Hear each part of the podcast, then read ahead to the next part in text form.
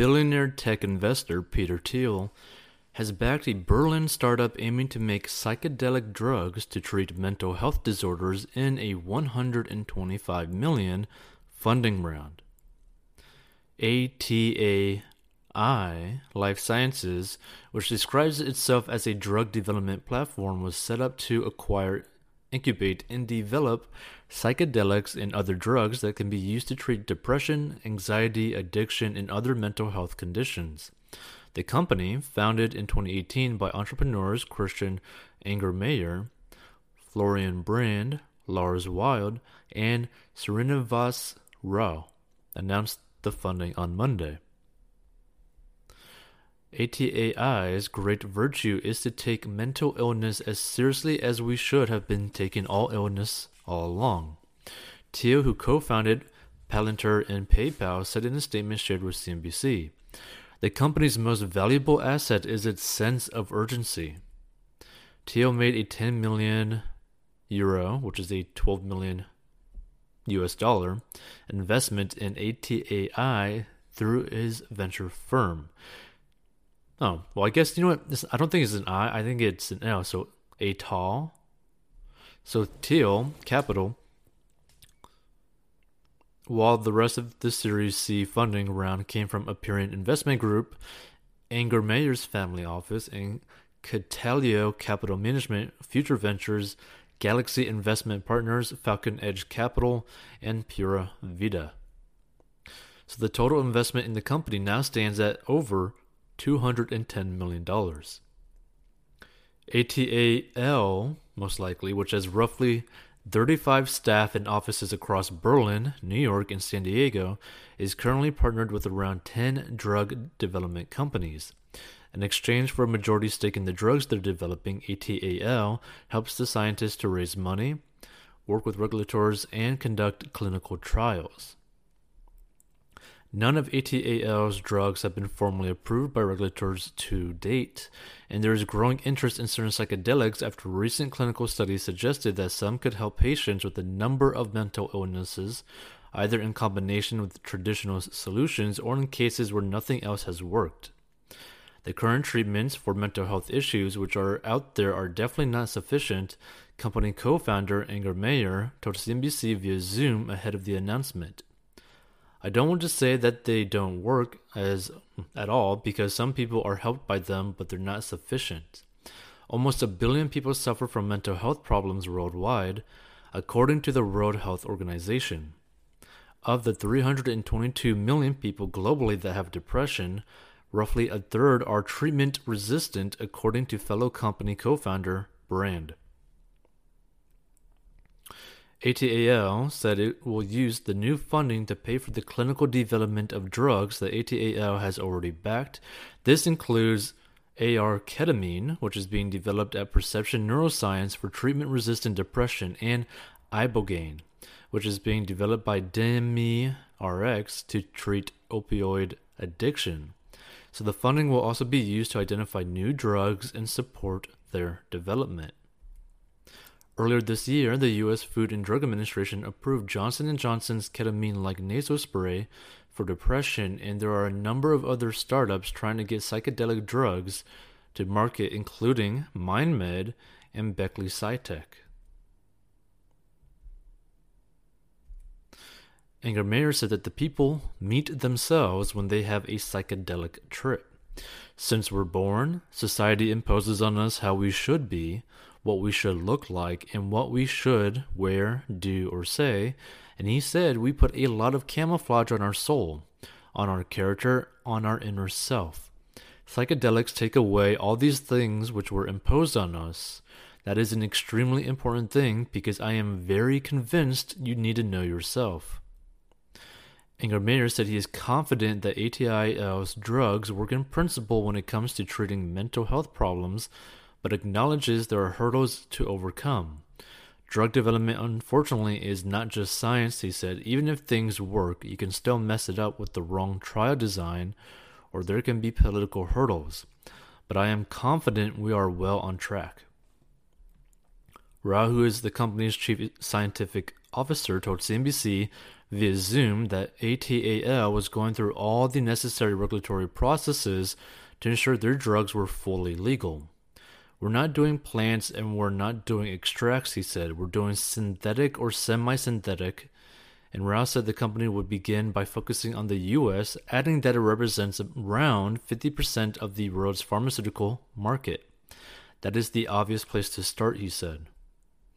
ATAL has also invested in Compass Pathways, which has developed a synthetic version of the active ingredient in magic mushrooms, psilocybin. Compass Pathways, which Thiel has also invested in, listed on the New York's NASDAQ stock exchange in September and now has a valuation of around $1.3 billion. ATAL owns roughly 25% of Compass Pathways, and the plan is to take ATAL public next year at a valuation of between $1 and 2 billion, according to an industry source that asked to remain anonymous due to the nature of the discussions. So, in reference to the future of ATAL, Brand decided, well, added, I would say we have all avenues open right now and haven't yet finally decided which one we will take. Check out 40inbox.com to master your money personal finance lessons and courses. Want to make money online? Learn the four steps to make money online in the description of this episode. Get a free stock worth up to $500 by joining Robinhood and linking a bank account. Automate your investing with Acorns. Get a small amount of free Bitcoin by joining Coinbase and investing $100. And we'll see you in future episodes. So Trump basically is kind of giving up to Biden sort of, right? So let's get into it. So I want to thank Emily Murphy at GSA for his for her steadfast dedication and loyalty to our country. She has been harassed, threatened, and abused, and I do not want to see this happen to her, her family, or employees of GSA. Our case strongly continues. We will keep up the good, fight, and I believe we will prevail. Nevertheless, in the best interest of our country, I am recommending that Emily and her team do what needs to be done with regard to initial protocols and have told my team to do the same. So basically, what you got to understand in this sort of uh, context is that Trump is basically saying, not necessarily giving up, but is basically saying, like, we are willing to allow the process to kind of like start for the transition of Biden to become potentially the president, right? So that he can start basically getting his foot through the door kind of thing, right? Basically, the way to think about it is like, say someone was invited to your house. You didn't necessarily invite them, but someone invited them to your house. And so they're coming to your house and you're basically opening the door and letting their foot in not all the way in but just you know only their foot right is now inside the house right? That's the way you got to really think about this kind of like situation. So this isn't necessarily saying that trump is going to lose although he most likely will. But this is saying that this is starting to get the process rolling for basically the final moments soon, hopefully, of this whole thing, right? Because I don't know if any of you are political or anything like that, but this is pretty much weird, right? All this is just weird. So I don't really care who wins or who loses, but at the same time, eventually, you know, something needs to be decided. And the thing that you also got to understand Trump is still president till I think like mid January. So no matter who wins, right? Because Trump technically, right? Technically has the potential to win still, right? Even though 99% chance that he's not. Technically speaking, he could still win. But no matter what happens, even if he were to lose, right, most likely losing, right, he's still president. He's still president until like mid January. So all these people trying to like celebrate, oh, you know, just admit that Biden's the president, la da la la kind of stuff, right? In the grand scheme of things, technically speaking, Trump is still president no matter what till January, right? Regardless of what happens.